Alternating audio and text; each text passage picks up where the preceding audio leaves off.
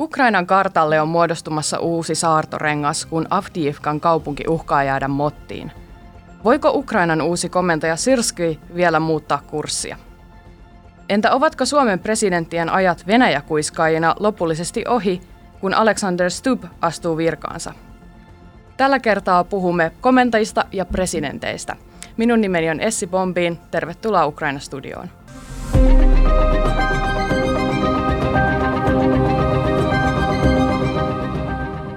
No niin, puhutaan ensin rintamasta ja Ukrainan sodan johdosta. Tervetuloa studioon Ukraina-asiantuntija ja faktan tarkistaja John Helin.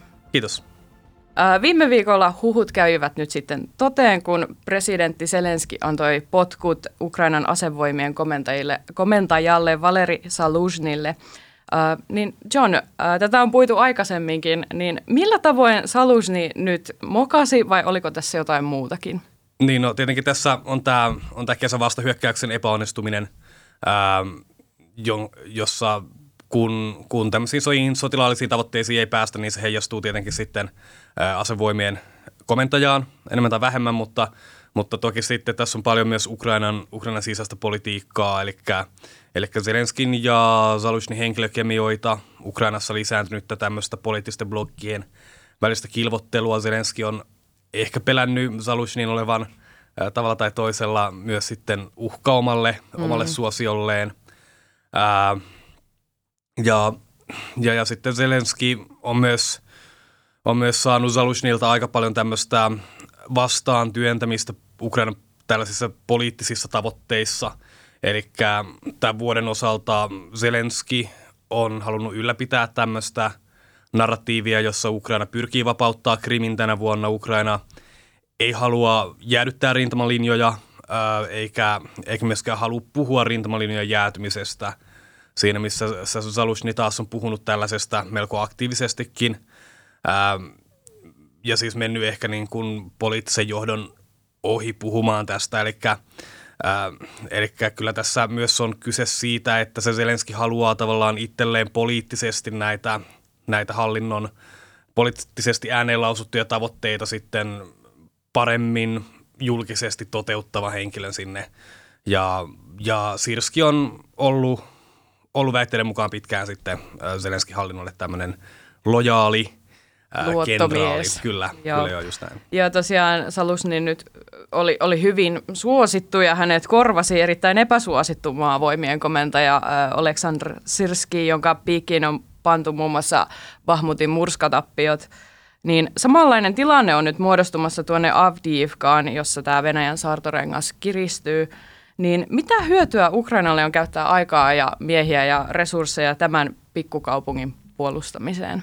Niin no, se on kieltämättä hyvä kysymys, äh, mutta poliittisestihan tässä varmasti on kyse siitä, että, että Zelenski haluaa näyttää sekä ukrainalaisille, mutta, mutta myös lännelle, että, että Venäjä ei pysty onnistumaan sotilaallisesti. Varmasti jonkin verran halutaan myös sitten estää Putinilta tämmöiset sisäpoliittiset voitot, joissa hän pystyisi esittelemään, että, että me ollaan jälleen vallattu kaupunkia ää, ja siis tuota, sota etenee, mutta, mutta tietty sitten se on vaikea sanoa, kuinka hyödyllistä tämä on aidosti, aidosti tuota, sotilaallisesti – tämmöisessä tilanteessa, jossa Ukrainalla on, on siis selkeä miesvoima, äh, miesvoimapula rintamalla, mm. selkeästi vähemmän tykistöammuksia äh, ja siis ollaan, olla, ollaan tuota selkeästi ahtaalla ja se, ja se tämmöisen kaupungin pitäminen lähinnä poliittisista syistä, lähinnä niin kuin mediaoptiikoista äh,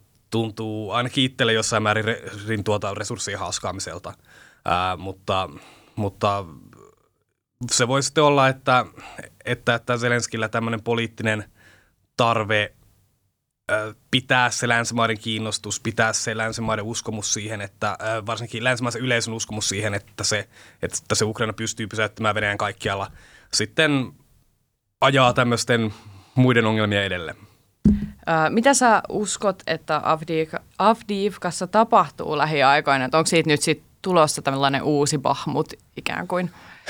No siis eilen, eilen illalla tuli tieto, että, että Venäjä on nyt katkassut tämän ainoan päällystetyn tien äh, Avdivkaan fyysisesti, eli siis Eli Avdikan päähuoltotie on katki. Uh, Ukraina on siirtynyt sinne kolmannen rynnäkköprikaatiin, eli siis entisen, entisen tuota Azovin osia. Uh, sitten mukaan puolustukseen sieltä on vedetty 110. prikaatin joukkoja pois kaupungista. Ja se näyttäisi nyt siltä, että, että Ukraina todennäköisesti yrittää tehdä jonkinlaista vastahyökkäystä, jossa se pyrkii, pyrkii työntämään tämän Venäjän tuottaa kärjen, joka on katkassut huoltotien pois sieltä ja, ja, ja mikäli tämä ei sitten onnistu, niin siis järkevää olisi todennäköisesti vetäytyä kaupungista. Mutta, mutta tässä on myös se riski, että, että jos sitten vastahyökkäys tätä, tätä Venäjän kärkeä kohtaan sitten ei onnistu, niin tämä Venäjä kykenee nykyisistä asemistaan mahdollisesti myös käyttämään tuulta tälle, tälle jäljellä olevalle tuota, ää, hiekkatielle, joka tulee peltojen yli – jolloin sitten vaihtoehdoiksi Ukrainalta jää joko yrittää huoltaa kaupunkia peltojen yli, hieman kuten me nähtiin Bahmutissa, taikka, taikka sitten vetäytyy kaupungista. Ja siis molemmat näistä vaihtoehdoista tietty on tilanteessa, jossa, jossa Venäjä pystyy valvomaan droneilla peltoalueita ja se, ja se pystyy mahdollisesti käyttämään tulta peltoalueille sekä sitten näille pikkuteille, niin siis kumpikin on melkoisia riskejä Ukrainalle mutta, mutta semmoista välitöntä vetäytymistä nyt ei ainakaan vielä näyttäisi tapahtuvan. Uh, jos mietitään vähän isompaa kuvaa, tai voidaan miettiä Avdiivkaakin, niin tota, voisiko tällä uudella komenteella Sirskillä nyt olla joku S hihassaan suunnan muuttamiseksi, että tämä vielä kääntyisi Ukrainan voitoksi? Niin no Avdiivkassa itsessään, kuten sanoin, niin siis ne on tuotu, tuotu reservejä, mutta, mutta jos tämä vastahyökkäys nyt ei onnistu, niin sitten aika vähän semmoisia mitään merkittäviä temppuja on, joita, joita Sirski pystyisi tekemään laajemmassa kuvassa. Ongelma on hiukkasen sama, eli, eli Ukrainalla on tämä miesvoimaongelma, varsinkin jalkaväkeä puuttuu todella paljon. Tykistöammuksista on pulaa, Venäjällä on selkeä tykistöylivoima.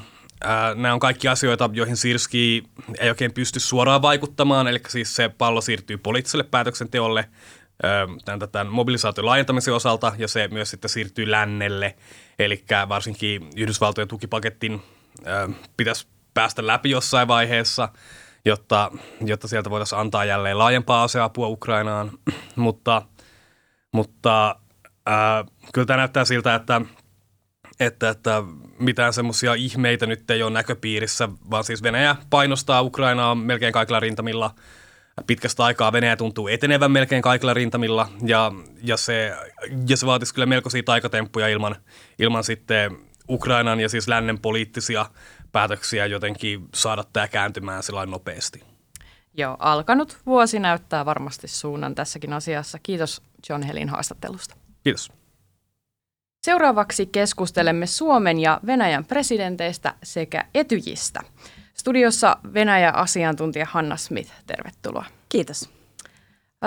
mennään ensin Suomen presidentinvaaleihin.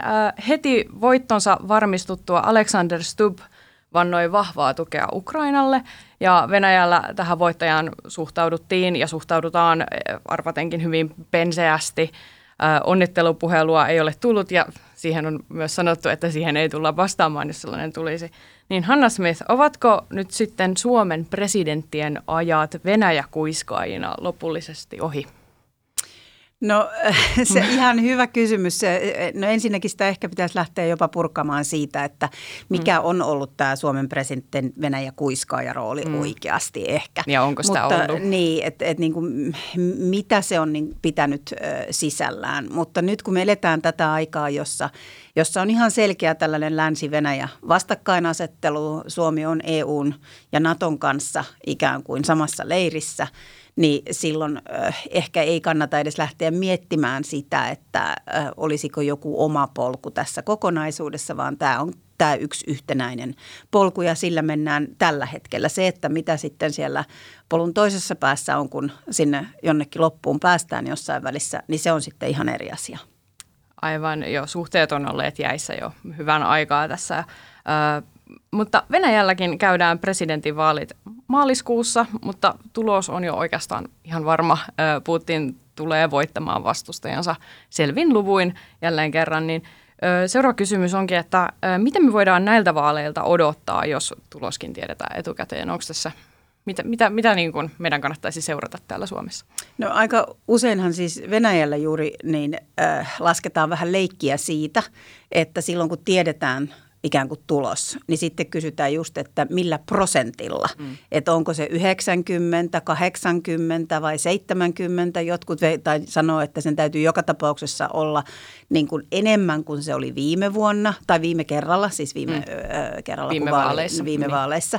Ja, ja tämä on niin kuin, ö, tavallaan sitä, mitä välillä Venäjällä jännitetään. Ja sitten se, että miten se prosentti saadaan niin korkealle. Mm. Eli äh, mitä kaikkea pitää tehdä, jotta se ei olisi aivan liian räikeää, tämä vaalivilppi siihen kokonaisuuteen liittyen. Sekin, mikä on mielenkiintoista, on myöskin tämä, että ketkä saa lähteä tähän presidenttikisaan mukaan. Sekin on hyvin niin kuin tarkasti säädelty ja ihan selkeästi niin Kremlin puolelta ei haluta ottaa nyt yhtään mitään sellaisia riskejä – Mm. Että kukaan, siis sehän on täysin mahdotonta, että kukaan voisi mm. voittaa Putinia, mutta se, että saisi jonkunlaista kansanliikettä mm. taakse tai ihmiset kiinnostuisi jostain ihmisen, toisesta kandidaatista, niin tällaista mitään ei haluta nähdä. Niin, nyt vain kolme ihmistä päästettiin ehdolle Putinia vastaan ja yksikään heistä ei ollut Boris Nadeshdin, että hän oli jo muodostumassa vähän suositummaksi. No siinä näytti, koska arvattiin. sieltä oli tällainen niin kuin oppositio. Mm. Et, et kyllähän tämä on, että oli se sitten autoritaarinen tai demokraattinen järjestelmä, niin se, että, että on jotain vaihtoehtoja, niin kyllä ihmiset siitä kiinnostuu. Ja tämä, tämä oli nyt todella tärkeää, että ikään kuin Kremlin näkökulmasta saatiin tämä tilanne näyttämään siltä, että ei ole vaihtoehtoja. Mm Putin on vain ja ainoastaan se vaihtoehto, joka venäläisille tarjotaan. Joo, muutosta suhteisiin on tuskin luvassa. Venäjällä presidentti on ja pysyy, mutta mennään seuraavaan asiaan. Eli Venäjä julkaisi tässä tiistaina etsintäkuulutettujen listan, jolla on muun muassa Viron pääministeri ja joitakin suomalaisia. Miten tätä Venäjän viestiä pitäisi nyt tulkita täällä lännessä? No ehdottomasti tämä on vähän nyt sitä vastavuoroisuutta niin sanotusti, kun puhutaan sanktiolistoista, jota lännellä on venäläisiin ja sitten se, että Putinhan on myöskin – kansainvälisesti etsintäkuulutettu. Mm. niin tämä on hyvin pitkälle nyt tätä, mitä venäläiset kutsuu vastavuoroisuudeksi, sen kanssa pelaamista – Tästä tulee paljon otsikoita.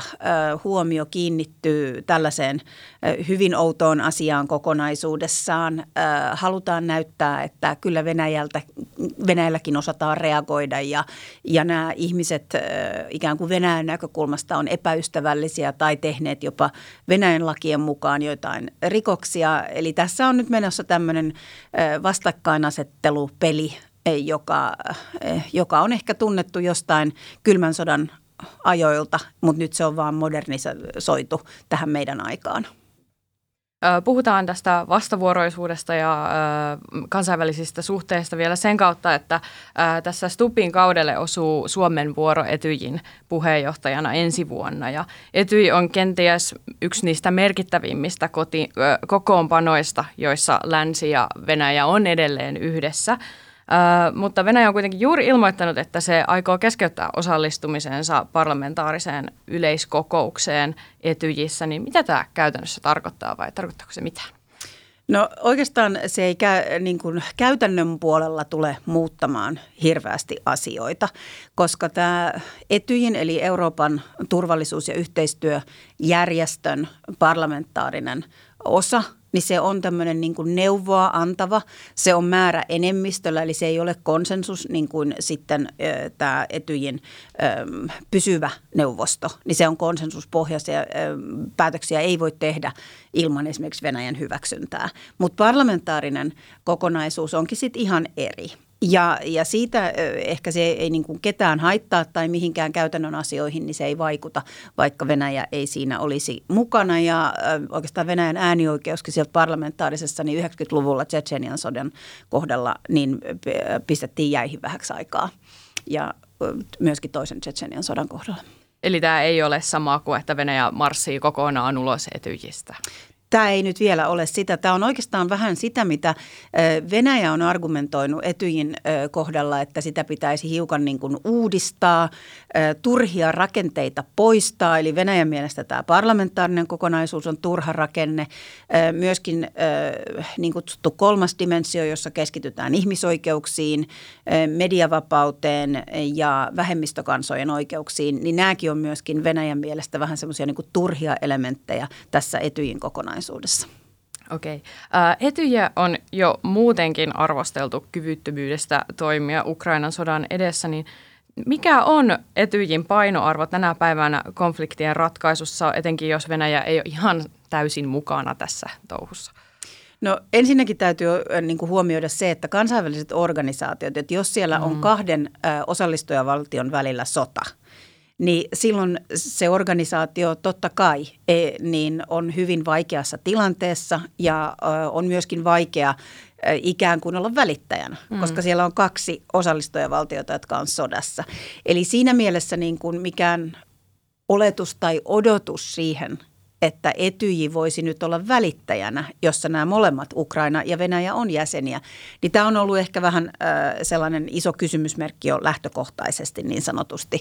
Ähm, mutta se, että Etyjhän ei ole koskaan, ei siellä ole ikinä ollut, siellä on erilaisia välineitä konfliktin ratkaisuun ja mahdollisesti juuri siihen, että pyritään, että konfliktia ei tulisi. Mutta silloin kun on sota päällä, niin ensin pitää päästä siitä pois ja sitten jatkossa – voi olla, että ikään kuin etyjin kenttä voisi olla se, missä voidaan istua pöytään neuvottelemaan. Etyji voi tarjota erilaisia välineitä sitten siihen, että miten päästään eteenpäin, kun sota toimet on lopetettu.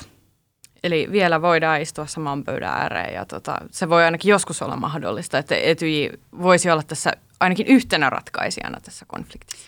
Ratkaisijana tai sellaisena, joka tarjoaa ikään kuin paikan, jossa tätä ratkaisua voi hakea. Et mä luulen, että Etyji itse, niin kun juuri tämä ajatus siitä, mm. että Etyji voisi olla äh, jotenkin näiden kahden mm. välissä ja välittäjänä, niin se ei ehkä äh, ole se oikea kuva, vaan se, että nämä kaksi sattuu istumaan siinä viitekehyksessä äh, saman pöydän ääressä, niin se on niin kuin lähempänä sitten sitä todellisuutta. Joo. Kiitos haastattelusta ja vierailusta Ukraina studiossa Hanna Smith. Kiitos. Ja kiitos myös katsojille ja kuuntelijoille. Tervetuloa mukaan myös ensi kerralla.